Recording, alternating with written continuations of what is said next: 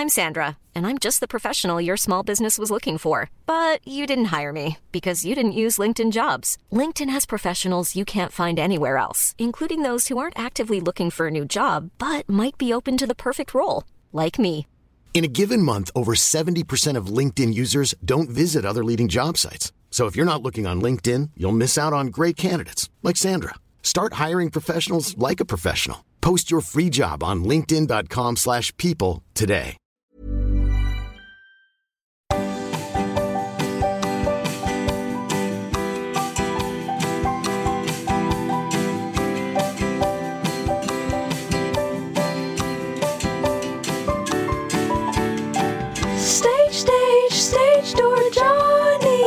Stage, stage, stage door Johnny. Not a lot rhymes with Johnny, but here it is, stage door Johnny. Hello, welcome back, or welcome to the second part of my chat with Damian Lewis. Ah, this was so fun. It just got sort of better and better. I really feel like it did. And I'm so grateful to Damian for sharing all sorts of insights and memories with me about his life in the theatre, about how the actor's nightmare really happened to him live on stage at an impressionable age, the little guy.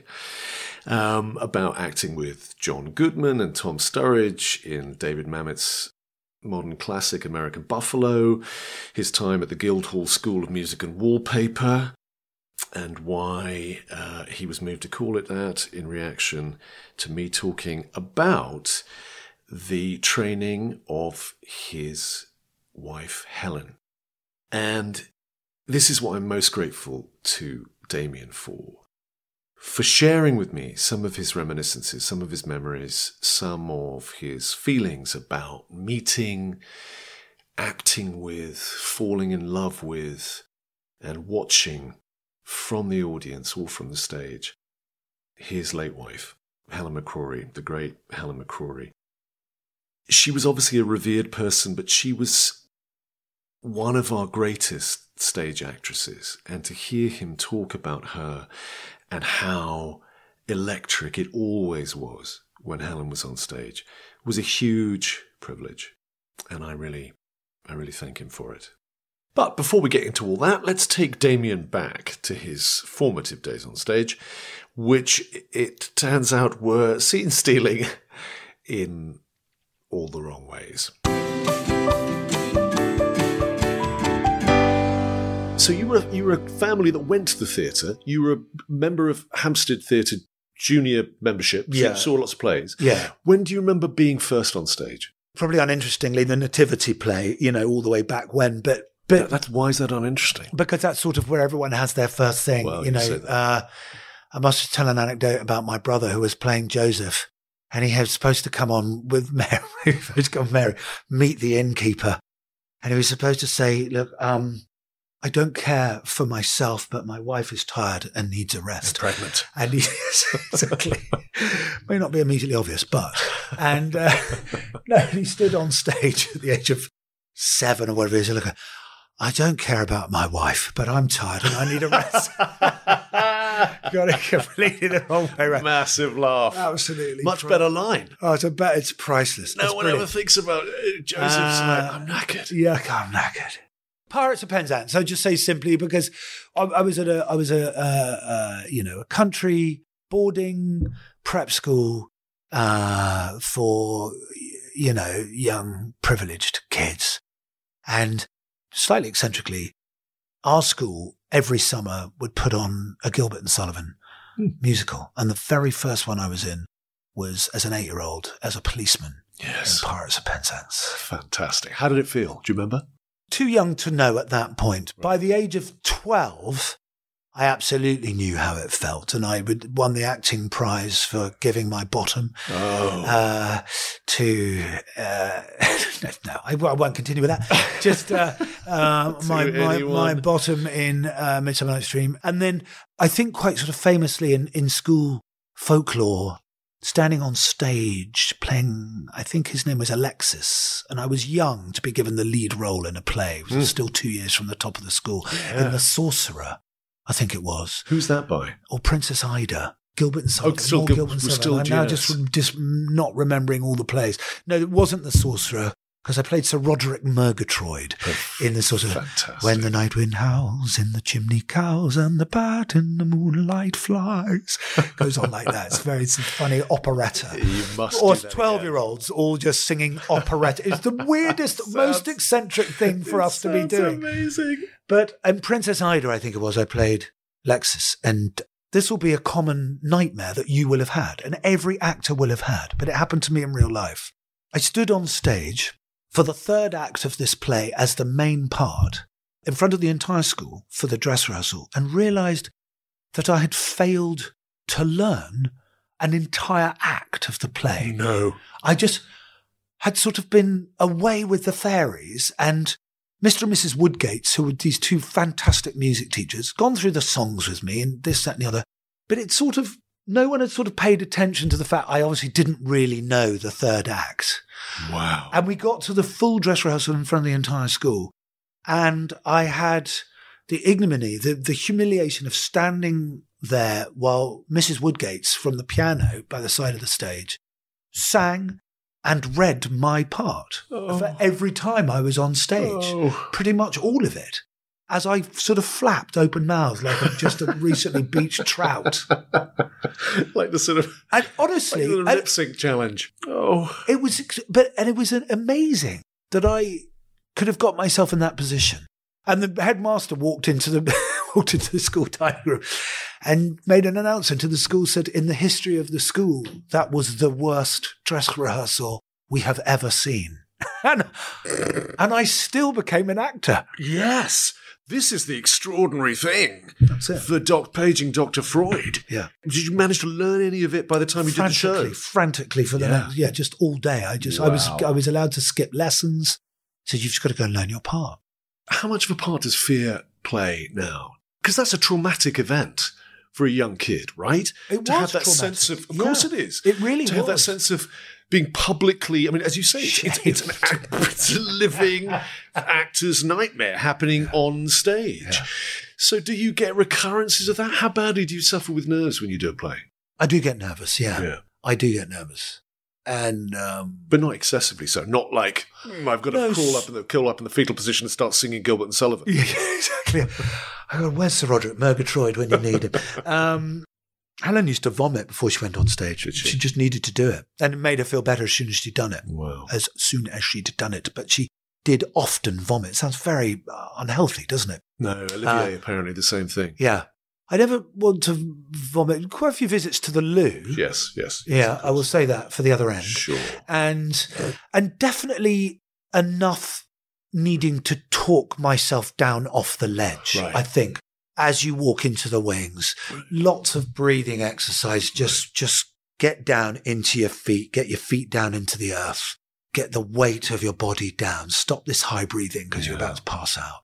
Just It's know, like trying to remember yourself, isn't it? Yeah, It's just getting back in your body. you're a human being Yeah. and not just a bag of nerve endings Yeah. sort of walking around. do you feel it? Oh, God, appallingly so. Appallingly so. And you make the mistake, which I have sometimes, but gave it up, thank God, because it's a it was a, it was a habit I got into, which is just going through the first few lines in Yeah, your head yeah. before we go on. Which, of course, this might be interesting for anyone listening to this podcast who's interested in you know just acting and I don't know arts generally, but you know the general thesis is that you know acting isn't just about learning lines parrot fashion like learning French vocab.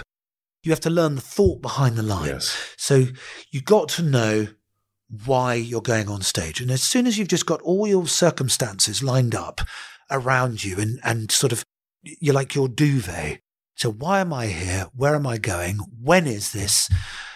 Who am I? You know, and Stanislavski famously, they were his given circumstances. And that was sort of the basis for which anyone should walk on stage. You should have those four basic facts. And that, of course, is the only way to, it's the best way to go on stage. Mm. So you go on immersed in the alternative reality that you're all invested in, this play, knowing who you are, knowing why you go on stage, and then the lines will come Yeah, and they will tell how I'm going to say the first three No, lines. or that I'm even just going to remember them. Right. And just trusting you do know the lines. You have run through this play four times in the rehearsal room. once through the tech rehearsal, twice in a dress rehearsal, and now you're here in front of an audience. You do know it. but as you say, the nerves play such games Totally. with your head. Totally. But I think in a weird way, Like a crash test dummy, aren't you? Sort yeah, Going on. yeah. Well, that's exactly right. The, the, the car crash at the press night. But as you say, I, I, about nerves, I feel a bit brutalized by it now. Meaning, you know, I, I don't want to compare myself to a war correspondent or something. But if you No, live yeah. enough of your life in Yeah. that hyper adrenalized state, I think it does do something to your body chemistry long term. And I think it, certainly with me, it's made me quite addicted to rarefied events. Meaning, when feeling is high, Yes. uh, weddings, Yes. for example, I am weddings fool. Yeah. I Yeah. just find them. I don't care who's getting married. Yeah. I don't care if they're doomed, the bride and groom. Yes. I don't care if they're not going to make it through the week. I find the the uh, the, the the ceremony that is is like a- spike in the graph of anybody's normal human feeling day to day. Yeah. Just where everybody is acknowledging this extraordinary event in people's lives. I can't get enough of that shit. And I think that is something Bawling your with- eyes out on the back pew. Totally and bawling my more eyes drunk out. than everyone else at 1 a.m. Da- dad Top off on the dance floor. Yeah. Tie around your head. Don't get me started on funerals. It's like it's like the end of it's like the end of wedding crashes. Will Ferrell says the really hard action is at funerals these days. anyway, listen, let's go back. I really want to really, really want to talk about the late great Helen, your wife. You were at after school, uh, you really did lots of acclaimed Gilbert and Sullivan. You went to Guildhall, right? Yes. you went to Guildhall to train, and I'd love to know how that was. But I'm also very curious about the parallel training that Helen was having. You hadn't met each other yet. You did meet doing a play, right? You met Yeah, a play yeah, at we the met, Almeida. yeah, we met at the Almeida, yeah. So Helen trained at a place called the Drama Centre. Yeah. You trained at the illustrious Guildhall. Yeah. And incredible though it is to believe, I'm a little older than you. Yeah. And, but still, roughly, you know, we when we were growing up, the I've drama never thought centre it. Never thought it. obviously it would be impossible if this were visual as well you would you wouldn't credit it but when we were growing up the drama center was famous right Yeah. for producing this very had this very particular way of training actors and it was famous for producing very very intense emotionally sort of uncompromising actors who came Yeah. out of that It Yeah. was it was a quite a brutal training and I think actors were taught to be, I'm, I'm going to sort of oversimplify, but were taught to be quite brutal with themselves in terms of how honest they were allowed to Yeah. be in their, Yeah, in their work. Yeah. Now, when you were together with Helen, was that ever a point of difference between you? Did she ever give you shit about your training at Guildhall and her training at Drama Centre? Was that ever something that the two of you talked about? Well, there's the Guildhall School of Music and Wallpapering. Exactly. exactly. Uh, but it, it was. what a what an easy ride, just coasted through. well, I would say every drama school, I think, the Guildhall did it too. Tried to deconstruct the individual and build them back up again. Right. So let's deconstruct you. Did you Let's- have that? Yeah. Let's have a good look at all your faults. Right. Uh, and then you know, let's let's let's get rid of those, or let's not get rid of them. Let's acknowledge them so you can act with total honesty, knowing who you are. We did all sorts of silly things. Actually, we did an exercise which was uh, in the end was banned because it was thought to be not emotionally healthy for everyone, which was something called the coffin exercise. Where you're supposed to go up and peer into a coffin and imagine someone you love deeply in a coffin in front of the rest of the class. Yes. And then, so it was an exercise in a sort of accessibility, emotional accessibility into if you want to cry, break down, weep, do it. Right. And do it in front of the class. It's not, of course, in the end, the school took issue with it. It's not really about acting. Right. It's about emotional recall, which is another Stanislavskian technique, um, which is one I have never used because it takes you out of the play, which is, you know, when you come to an emotional part of the story, you recall something from your own life that gave you great pain. Maybe your parrot dropped down dead one day when you were six. But, you know, am I going to stand on stage and recall Helen dying when I'm in the middle of a play? It's not, no, it's not feasible. That won't happen. But that's that's what some people think is a good way to go. Right. I don't. I like to remain in the in the world of the play. So at the drama centre, as as you rightly say, there was there was much more of a method that they followed, one they developed themselves, and one I think that was, I think it was brutal. I think they were very brutal with their with their students. Right. Um, I think. Talk, talking about Helen in particular, I think she quite liked that. I think she loved being a pupil Hmm. in a system that she believed in, and they could be as hard with her as they wanted. You know, she failed to get into the drama centre first time round. Yes, really. Was told, you know, she gave Juliet in a, a audition, and I think it was Yat or Christopher Fettes, who were the two men that ran it for many, many years, famously. Just said, "What on earth do you know about falling in love? Have you ever been in love?" She went, "No." She's seventeen. He said, "Well, why on earth are you standing here and giving us your Juliet?" The Go. implication being that you have to know about these things. There you go. Which you- which is a little insight into their Yeah, right. method, which Right. was pro- probably Right. what you know. Right. But I think, you know, you'll know this as an actor as well. I, th- I do think we deepen and become more interesting as actors Yeah. because we, I think we do as people. Yeah. So you know, one informs the other, doesn't it? Tell me about meeting her on Five Gold Rings. Tell me about that experience at the Almeida, directed by Michael Attenborough. Yeah, we were in a play. David Calder, Will Keen, Indira Varma, Yeah. fabulous cast on a play that we were all struggling with a bit. Ah. needed a bit of work, but that work wasn't being done when it was a new play and it could have been done in the rehearsals during the rehearsal period. Yeah, we just we just uh, we we sparred a lot uh, with our uh, in in in our humour. Uh, we we met each other there, and uh, that was Helen was very very funny and uh, could be caustic and withering and uh, imperious, but always, always with a glint of mischief in her eye, letting you know that it's actually okay. But if you can't stand the heat in the kitchen, get out. If you want to stay, stay because it'll be fun. So, uh, and it was, and uh, and yeah, and that's that's really that's how we started. Yeah, was the, that, was the was the adversity of the play bonding? Meaning it was tough to do, and you know, is there something the way in which you feel a bit under siege? So people sort of, I don't know. I often find that actors switch into a kind of emergency mode if a play is going badly, and that can often forge intense bonds between people. And also, uh, this is probably not a very politically correct thing to say now, but talent The is Johnny Cake podcast is the place to say it. Christ knows. we say the unsayable. Stage door Johnny is is uh, not afraid of the taboos. No, talent is sexy, right? Right. You must have found it, Helen was. The, I mean, I think you know. Of course, I'm not the first or the last person to say this.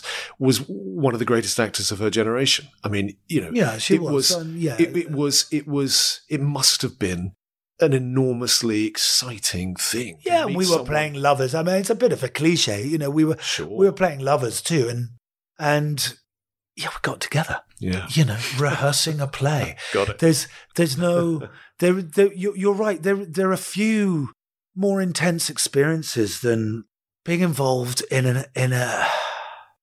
Well, again, you have to be careful because, of course, you've mentioned war correspondence now, which is, you know, which has made my rehearsing a play suddenly not the most intense and dangerous experience a human being can experience.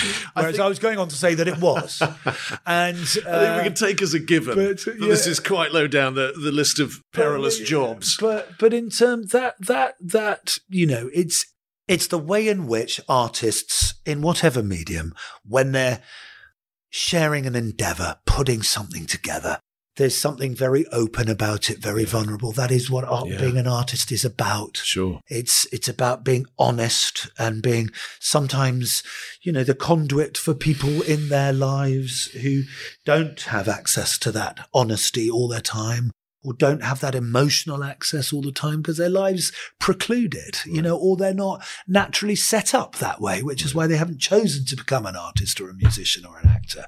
So, oh God, I was about to go on sort of notions of providing a service and things like that. It sounds a bit self-important. Yes, don't do that. But they do, we do actually, and it's all right to feel that. Uh, totally. but anyway, and, and I'll just just finish what you're saying. So my answers are all really long. I'm sorry, but you know well. you know well how many productions we've been in where either the play's not quite good enough or the director's not quite good enough or just loses confidence or just loses their way. And God, it must be hard being a director because you are one person against a cast of 15 Right. or whatever it is. I say against sounds adversarial, but it must feel like that sometimes for a director. yeah. And you know how many times you've collectively as a group of actors have had to essentially get the play on Yeah. and make it work. Yeah. It just, you know, and in the old days, of course, there was no director. That's what actors did. Yes. It's our Have I, default how nature. many jobs have I just taught myself out of with talented, well-known directors that I'd like to work with? I think Uh. I think you've only made every single director who might possibly be listening to this go, I'm going to be the one that he will not. He'll he'll he'll trust me. Uh, you know, it, it's interesting. And of course, when you do get a good director, quick sort of director up, when you do get a good director, you just think, oh, that's that's what it should be. just a, this great collaboration between a guy or woman who is smart and insightful, and then just tweaks you along, tweaks you along to something which is perfectly formed. Yeah. These are, you know, alchemical things, aren't they? They're sort of, they are quite literally like joining different chemicals together. You've got the chemical compound of the play, you've got the chemical compound of the people doing the play, the space it's in. You know, it's not a given that, that these chemical compounds mix and make uh, some kind of lovely chemical compound of all the elements put together. You know, often, more often than not, as we already started out by saying, it doesn't work. And that is, you know, that is entirely mathematically understandable. When it does, as we've already said, it's this sort of extraordinary feeling when you're making it as well as when you're watching it or when you're performing in it. Ryan Reynolds here from Mint Mobile. With the price of just about everything going up during inflation, we thought we'd bring our prices down. So to help us, we brought in a reverse auctioneer, which is apparently a thing. Mint Mobile unlimited premium wireless. Ready to get 30, 30, bit to get 30, bit to get 20, 20, 20, bit to get 20, 20, bit to get 15, 15, 15, 15 just 15 bucks a month. So, Give it a try at mintmobile.com slash switch. $45 upfront for three months plus taxes and fees. Promo rate for new customers for limited time. Unlimited more than 40 gigabytes per month. Slows. Full terms at mintmobile.com. Planning for your next trip? Elevate your travel style with Quince. Quince has all the jet setting essentials you'll want for your next getaway, like European linen, premium luggage options, buttery soft Italian leather bags, and so much more. And it's all priced at 50 to 80% less than similar brands. Plus, Quince only works with factories that use safe and ethical manufacturing practices. Pack your bags with high-quality essentials you'll be wearing for vacations to come with Quince. Go to quince.com slash trip for free shipping and 365-day returns.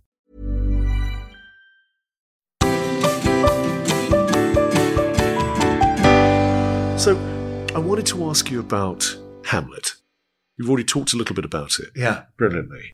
Laertes, you played Laertes, Jonathan Kent's famous production with Rafe, Yeah. as we've already said, Yeah. playing Hamlet, which was at the Almeida, and then it went to. Well, it was uh, Hackney. Em- it was an Almeida production. Oh, It that's started right. at Hackney Empire, Yes, that's right. which was great. That must have been amazing. Well, it was fantastic just being in a in a in a theatre with a different demographic Yeah. coming to watch. Yeah. You know, there's the smell of weed wafting down the stage by the fifth act. It's it's literally- Yes. I'm not, I'm not exaggerating. No, that's And different. just, you know, and the noise and the, yeah, just, you know, that's different than the tang of dentures that you normally normally get wafting towards yes, the end of the third act. for the whine of the hearing aid. Laertes is a great part, actually. I think a fantastic part. Oh, he's got some. He's got some great moments, you know. But Laertes often understudies Hamlet. Did you understudy Hamlet? no. But cue my next theatrical anecdote. Ah, fantastic! it's like a jukebox. I had played Hamlet eh, himself, the Dane himself. Did you? You were talking about playing Coriolanus at the Delacorte. I played Hamlet in Regent's Park. Did you? Yeah, in our Delacorte when I was when I was a youngster, God, when I was only twenty four, and I was put on the stage by Tim Pigott-Smith, Mm. uh, lovely Tim, who is directing it, eh, on a blustery January February day. Leaves sort of scuttling across the stage, the whole auditorium covered in tarpaulin. And Tim just went, right, go. Oh, what a rogue and peasant slave am I. I stood on the stage with the wind howling across, really quite sort of elemental, rather sort of amazing now I look back at ah. it. And Tim jumping around like a little leprechaun all over the auditorium, scuttling up the stairs and running to the back. Oh, what a rogue and peasant slave am I! Is it not monstrous that this player here, but in a f- fiction in a dream of passion, could so console his own conceit to, I think I've run out of juice, to, and, and, and Tim just running all over the auditorium like, and, uh, I think he'd auditioned a lot of sort of young, up and coming, thrusting, up and coming young actors. You were probably auditioned, John. and uh, anyway, he called me um, two weeks later and said, Darling, I've got no fucking idea if you can play this part, but you're the only one I could hear. so, That's and great. so I got cast as Hamlet. And I had just been at the Almeida, actually, for my first ever job in London, doing L'École des Femmes, Molière, School for Yeah. Wives, with Ian McDiarmid, Emma Fielding. Mm. Lovely cast of people. And Mm. Jonathan had directed that. I then went and played Hamlet. Jonathan then came to me and he said, Darling, we're going to Broadway. Um, we're going to start Hackney Empire and Rafe's going to play Hamlet and. I want you to play Laertes. And I said, Jonathan, I couldn't possibly come and play Laertes. I'm, I've just played the Dane. He went, darling, I understand. I just thought I'd ask. Went home, expecting my phone to ring off the hook from after my era defining Sure. interpretation of the Dane Right. at the age of 24 in the open air. Right. to resounding silence for about three months, not a call. I just said, oh, I, maybe I'll never work again. Ah. Maybe it was career ending. Right. And I called Jonathan. I said, I don't suppose Laertes is still available. Bus hasn't left. And he went, darling, I knew you'd call. of course it is. And I have to say, it was the best decision I ever made. Was I it? found it very difficult playing Laertes, having played Hamlet. And you asked me if I understudied Hamlet. Of course, that would have been sensible, having just played it. Sure. But we're rehearsing right around the corner from where I live here in St. George's Chapel when it was uh, owned by a, a wonderful man who had turned the whole chapel into a wooden O, into a Shakespearean stage, galleried stage inside. Really quite amazing. It's sort of tabernacle shape church. It's now owned by the Nigerian House of Rock church. But in the time, it was a, th- it was a thing. Anyway, we were rehearsing in it. So we're down in the grave. Laertes has come back from Paris. He's furious. His sister's dead. He's launching at Hamlet. So you've killed my sister. Hamlet saying, calm the down, Laertes. You always were a hothead. And Jonathan says, okay, let's take it from the top of that scene and go. And I launched into Hamlet's line Oh my goodness. like a sort of like a sort of pa- the Pavlovian, res- just like a dog. Like a leading actor. Yeah. And the, this terrible hush came over the entire rehearsal room. And so I went, oh, oh my God. He's just I said all of Rafe's lines. And I went on for a line before I go, oh God, oh God, oh God, I'm Laertes, I'm not. And, that, that, and Rafe just sort of grabbed me by the lapels and went, you've already played the part. I and I don't blush very easily, which is unusual for a redhead, but I went puce. Crimson. Yeah. That's very sweet. Do you what do you remember of the play apart from apart from the extraordinary the first time you were on apart from the extraordinary sword fight, the first time you were on Broadway and listening to him do that every night, interesting after you just played it. So you must have spent with there's no job in between you playing it in the park and No, I uh, think I went straight Empire. on. Yeah, I think it I was a two on. years or whatever it was of Hamlet. Listening to that on the tannoy Well, I every finished in night. September, and then we, yeah, it was pretty much. I think. Would you like to play him again? Oh God, yeah, but I, mm, you know, I, but I couldn't. I think you do get too old. Ian McKellen, darling. Quite. no, I, I watch Ian do anything. He's he's brilliant. You think you think it's gone? Yeah, I, play, gone? I could play. I would like to play Hamlet again, but you, you know, you- because obviously you- you'd play it differently. Sure, Play it differently at fifty than you did at twenty-five. completely. You hope. Yeah. The the thing about playing parts, did you feel proprietorial about Coriolanus? Well, example? I'd played him at the Globe when I was thirty-four, and already felt slightly too old. You know, Coriolanus, for anybody who doesn't know, is the great war machine of all Yeah. Cori- uh, of all Shakespeare's great warriors. I mean, he takes and conquers a whole city on his own, like a Yeah. sort of superhero. So you have to Great be, role. And you must risk being unlikable in that first half. of course. I mean, it's an extraordinary Got play. I think. I, I already felt a little bit too old at 34. By the time I played it again in New York, I was, what is it, 2019?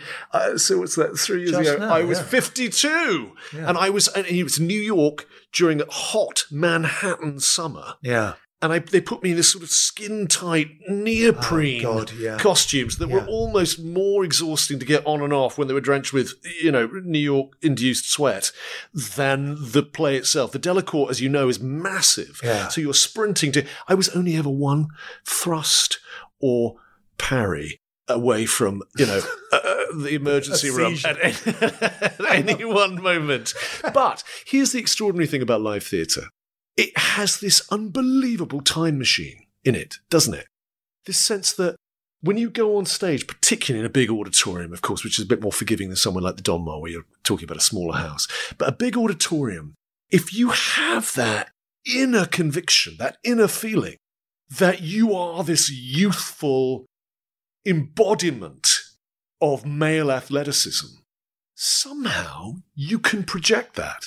Yeah. It, it, I I really genuinely felt that when I went on stage, and I felt like Coriolanus was an arrested little boy yeah. who had been sent off to war, as his mother says. To war, I sent him when he was a, and he comes back. He's been shivved something like nine times, and everybody glories in his scars. So this sense of a kid traumatized at a certain age, Yes. in a grown middle-aged man's body, Yeah. but this appallingly frozen little boy, really, Yeah. was, of course, a sort of timelessly sustaining idea. Yeah. So you could play the thing, you could be given that gift of by theatre of feeling, and I think projecting a sort of more youthful version of yourself.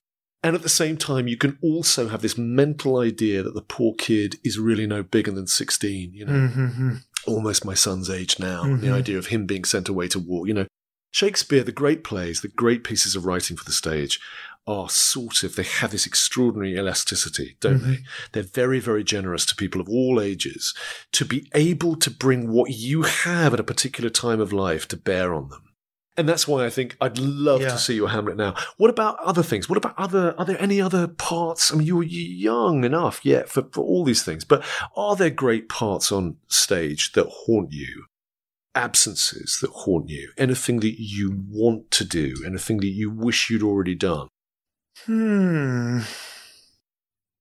It's an odd thing, isn't it? Theatre, in terms of its tradition and its heritage, because there is a desire, isn't there, to play the great roles and put yourself on a list of the great actors who Sure. played the great roles. Sure. That's a vanity, of course. Of course. On one level. Yeah. On the other level, it's just who doesn't want to tackle Coriolanus Right. or Hamlet Right. or whatever it happens to be because, you know, you should be so lucky to get the chance because you're working with that writing, as you just pointed out. Even time specific and location specific plays like Coriolanus are able to be reinterpreted. That, that, that elasticity you talk about, you know, he's the great magical realist, Yeah. Shakespeare. Yes. you so can, true. you can just go back to do what you want with them. Yes. You really can. So it, it would feel obvious for me to say this, but I would love to play Macbeth. Sorry, everyone, turn around. Spit. No, no, we're not in a theatre. It's all good. Sorry, in many ways, my house theatre. Uh, uh, um, I would love to have played Henry V. I think that probably is better in a younger man's shoes. Oh, a lot of those Shakespearean roles. I love Ibsen. He's a particular yes. favourite of you mine. You did Pillars of the Community. Yeah, Pillars of the Community. I've done Little Eyolf. I I've mean, there's done- there's a whole host of those. Master Builder, you'd be amazing. Yeah, I'd love to do the Master Builder. I'd love to. Um, God, I was talking about Brand recently, which is, you know, difficult, Yeah, difficult play. it would be amazing but, you know- for you to play Borkman, of course, knowing your background, the background in uh, as a hedge fund manager, managing. You know, the, the story of John Gabriel Borkman by Ibsen, one of his last plays, is that this man is in charge of all Norway's money. Yes. Basically, it's like he has this extraordinary sense of, you know, uh, it's a, it's a Ponzi scheme. Essentially, he's Madoff, Yeah. who's taken everybody's money and is about to do this extraordinary reinvestment in what he imagines is this ex- the untold riches of, of the country's future. And he loses everything Yeah, and spends the rest of the play saying, just give me, give me another chance and I can get it all back. Anyway, I just, I did know, play League of Youth when I was still at uh, drama school, my final year plays, and it was the first review I ever got from a professional reviewer. Michael Billington, bless him, came and gave me a favourable review, which was very nice of him. But League of Youth is is one of those Ibsen plays, a bit like Pillars of the Community. You know, lesser known, less good, but still so much in them. I don't even know that play. Well, you, there's absolutely no reason you should, but it's a similar thing. He's a local, he's a local thrusting politician stroke businessman who is conflicted in everything he does. You know, same thing. let's not talk about absences because you've got so much time should you have the inclination to play all these parts. And this is another extraordinary thing, isn't it, about why I think we love the theatre. There's 2,000 years worth of really good shit out there to do. You know, Yeah. it's been a long time c- accumulating a back catalogue. And as you say, particularly in the British theatrical tradition, you often find yourself, you know, taking on the ghosts of people who've played those great parts before, but that doesn't stop them being some of the greatest things ever written, some of the greatest Sure. Yeah. experiences an actor could possibly have Sure. to play.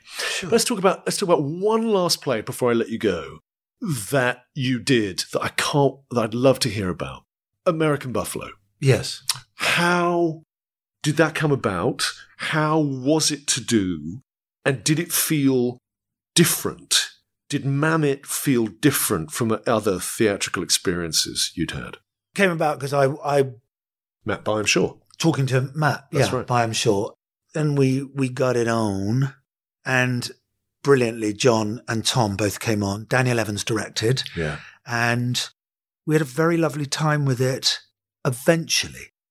Okay. And I say that because Mamet writes in such a specific and control controlled way, controlling way, I Right. might even offer.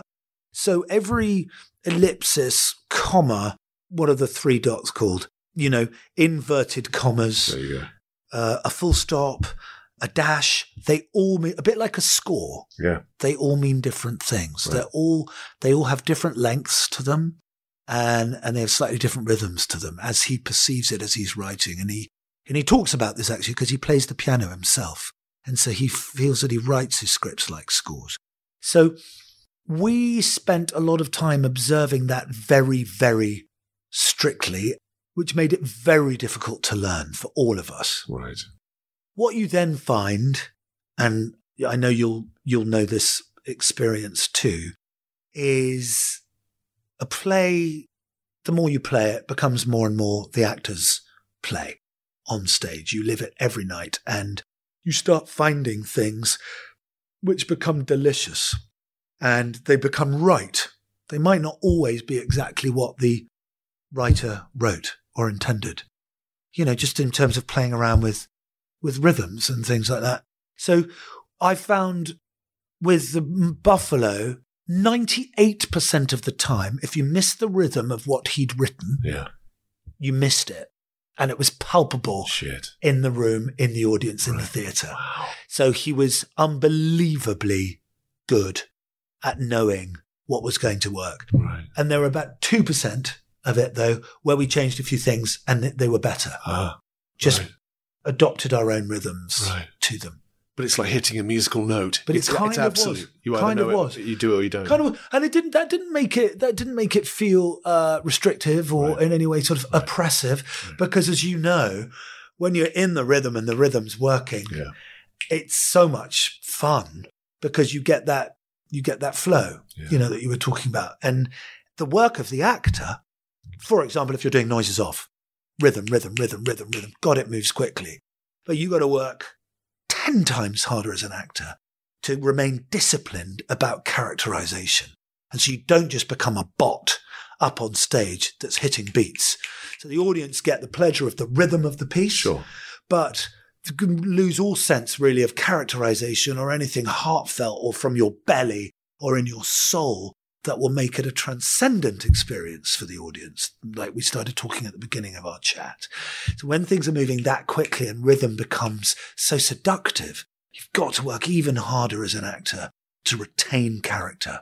Just remember who it is you are and what your wants and your needs are Yeah. and what's at stake, not just the fact you, you gave two beats to a comma when it should have been one. I saw Sam Rockwell do it just recently. Laurence bet- I bet he'd be in, great. in New York. He he was he was fantastic. He was fantastic.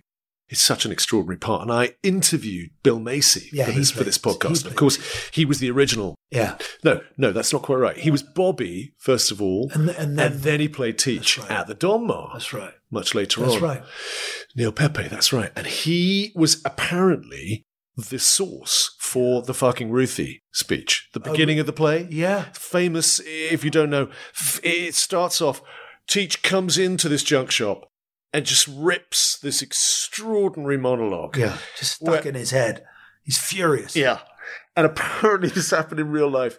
That Mamet, who would often be up all you heard this story. I've read- yeah. Would, would be up all night. Yeah. Writing or working, would come to a coffee shop in the morning. Bill would be there with some other actors from Chicago, and he'd st- stole a piece of bacon. And he's like, he's just talking to them, he's just eating off That's right. off Macy's yeah. plate. And he, uh, Macy says something eventually like, "You could pull up a seat, and I could order you something." And he was like, "What? Fucking kidding me? You won't let me eat a piece of your toast? You fucking kidding me?" Yeah, yeah, yeah. And left. Yeah. Didn't speak to Mamet Macy. did. Mamet Yeah. left. Yeah. Didn't speak to Macy for like three weeks. No one saw him. He came back into the same coffee shop, threw the manuscript on the table, said, Have a read of this, which starts with fucking Ruthie took my piece of bacon. I took a piece of fucking bacon, whatever it is. Anyway, so that was I enjoyed that story. Listen, let me um, let me ask you. This is possibly a really impossible question to ask. Right, answer. Right. When do you think you were best on stage? Oh, God. Best. Oh.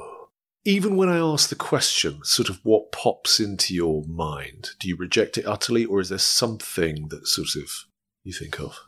It is an impossible question to answer. It, it just, it, because it, it, Well, that- when, when it you- assumes, it assumes a level of sort of, you know, self-regard. of course, that and, may- but, also a, a level of self awareness. I suppose what I really mean is when did you? We talked about that flow state earlier. When did you have most of that sense that when you stepped off that cliff every night, you would fly rather than be having to claw the air to stay up? Does that make sense? Yeah, it does. It does. I mean, I, let me put it this way.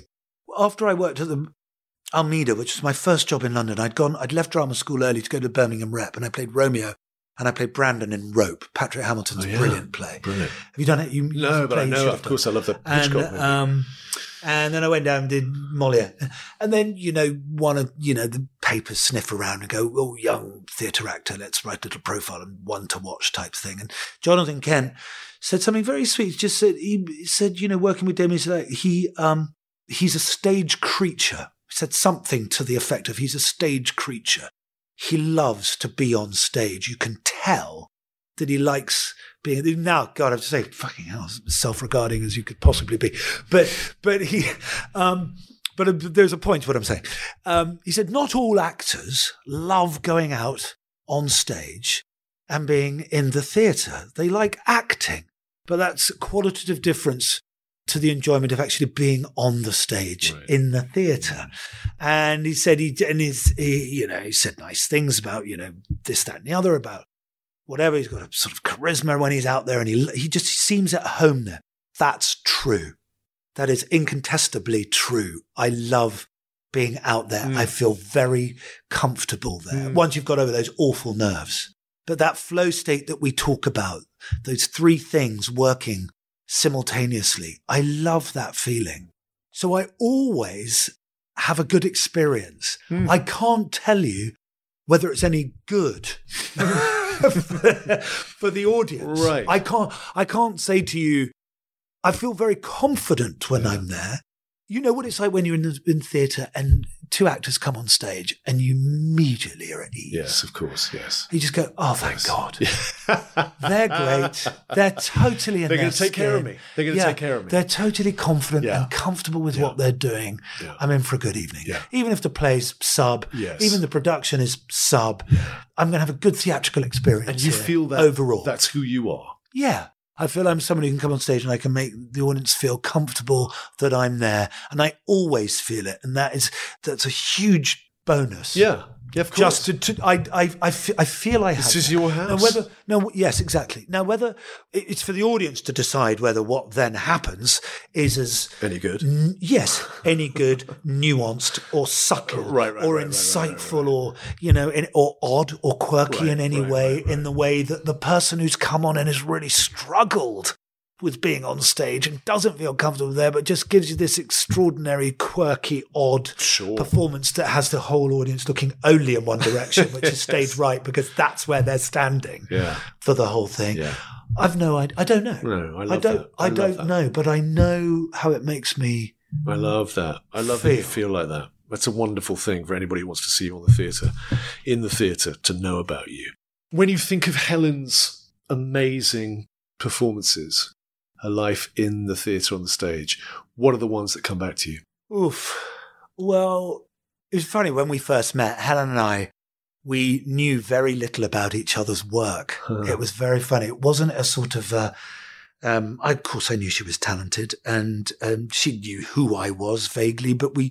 There was no. I hadn't been to see all of Helen's plays like a fan. Right. but you know been working and Sure. you know and distracted and not concentrating on like you should be on where are all the best actors doing all the best work if i'd taken that view i'd have probably seen a lot more of her plays i saw her doing way way back the seagull when she played uh, with alan cox coxey playing Yeah. constantine and Judi was I rem- and Bill Nighy I saw it. that was at the Nash. Um, and that was in her first time round at the Nash when she was taken on by Richard Eyre as a young girl, almost pretty much straight out of drama school, more or less, in the early to mid 90s. And she spent five years there just playing all the leads. Trelawny of the Wells. I'd been to see the other Trelawny of the Wells, which was on at the same time with Helly, BC Right. who was doing it in the West End. So I didn't go and see Helen's. Uh, I didn't see her Blood Wedding, which I think was another one that she was in. White This, Devils, something, White Devils, I think. Yes, White Devils, Hugh Bonneville, I think. She said this run at the National. I didn't see any of it, apart from that one. What I had seen her when we got together, she was always brilliant. She was brilliant in the late middle classes. Simon Gray play Oh, yeah. at the Donmar. Brilliant. Funny. She was brilliant in Rosmersholm. She was brilliant uh, as Rosalind in a difficult production of As You Like It in the West End. That's when we first met. Huh. I was shooting a very low budget film in Morocco with my great pal John Slattery and uh, Tom McCarthy and just having a lot of fun on a very low budget film in the desert. Um, and flying back to see Helen give her Rosalind, which of course she's born to play. But, you know, and I've spoken about this a lot.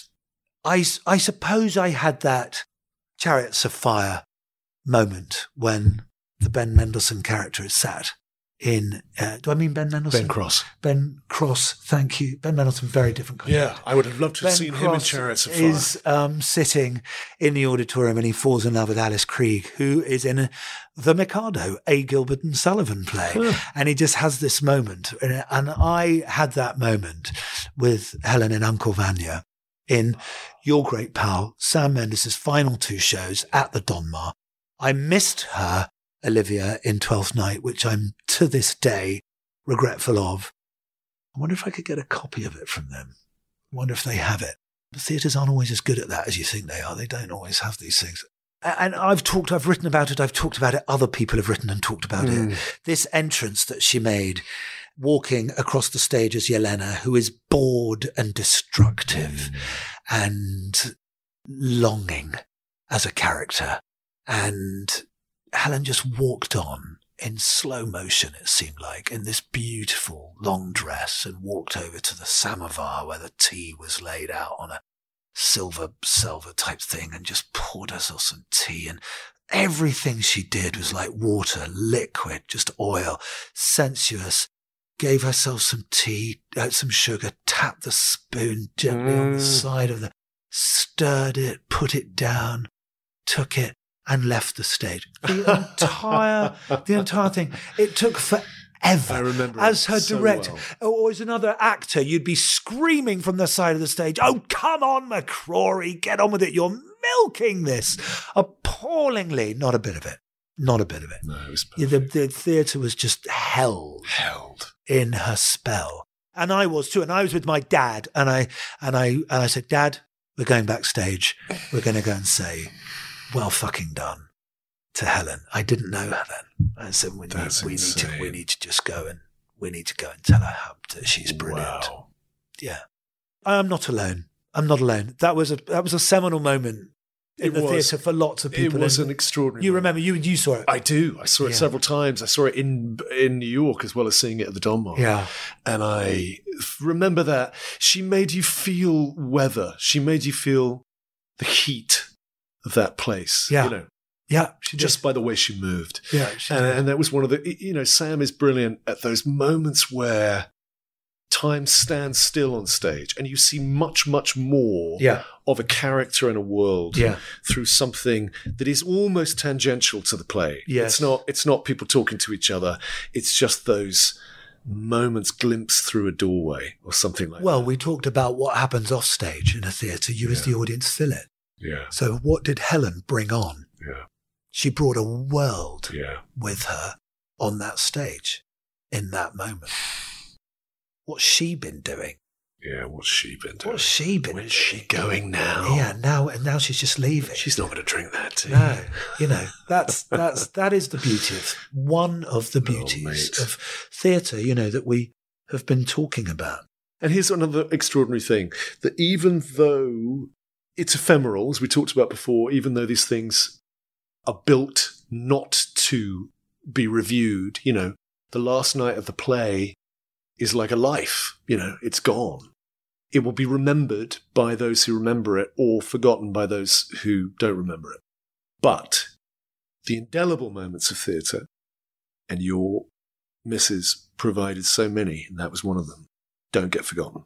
That's that's an Yeah. eternal memory for me. Yeah, and good for us to remember to remember exactly. as well. well, that's right. We can't. all our memories collapse. As great artists always do, they don't give you any choice. It's imprinted somewhere there. Yeah. But it's imprinted somewhere there, maybe more indelibly, because we know that it's fragile, that it could go, Yeah. right? That Yeah. it can't be. We can't call it up on uh, a streaming service to, Yeah. to be reminded of what Yeah. it was. It has to stay between her, Helen, and us in Yeah. that moment. Yeah, that's, that's a right. that's a shared shared thing. yeah, that's right. Mate, I cannot thank you enough. This has been so much fun to talk to you. It's I've great. loved it.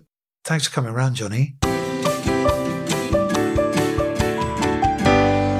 All right, that was Damian. Thank you so much, Damian Lewis, for being so generous with your time and so open and insightful and honest and occasionally amusing.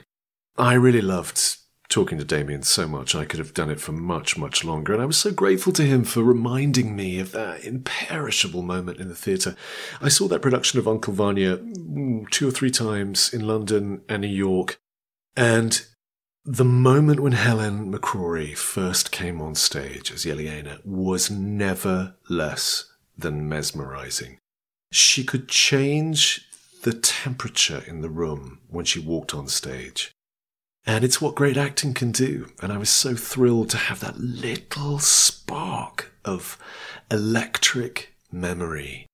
It's what happens when we remember great performances. And we always have it in our memory banks. It may fade over time, but they're always somewhere there. And it's one of the, it's one of the very glorious things, I think, about live performance.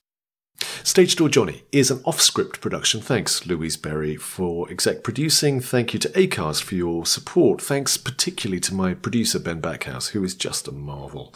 Thank you to the musicians. Thank you to Iggy Cake for writing and recording and playing the theme tune. And thanks to Phoebe Cake for singing it. And please join me next week. My guest will be another iconic actress who can change the weather She was the first African American woman to win the Tony Award for Best Actress, and this year, 2022, she won her second Tony Award. She is the extraordinary Phylicia Rashad. She's had an amazing career and an amazing life, and talking to her was just a huge, huge treat. And if you can, try to catch a performer this week who changes the temperature in the room when they come on stage. We all know it when we see it, and they don't have to be stars. They can be anyone who just compels our attention in that way that we all feel and we can't take our eyes off. It's just a magical moment in the theatre when we see and recognize that. Stage, stage, stage door Johnny. Stage, stage, stage door Johnny. Not a line rhymes with Johnny, but here is stage door Johnny. Stage, stage, stage door Johnny. He sits in the balcony, sees plays sad and funny. That's stage, stage door Johnny. Stage, stage, stage door Johnny. He knows that there's no money. Being stage, stage.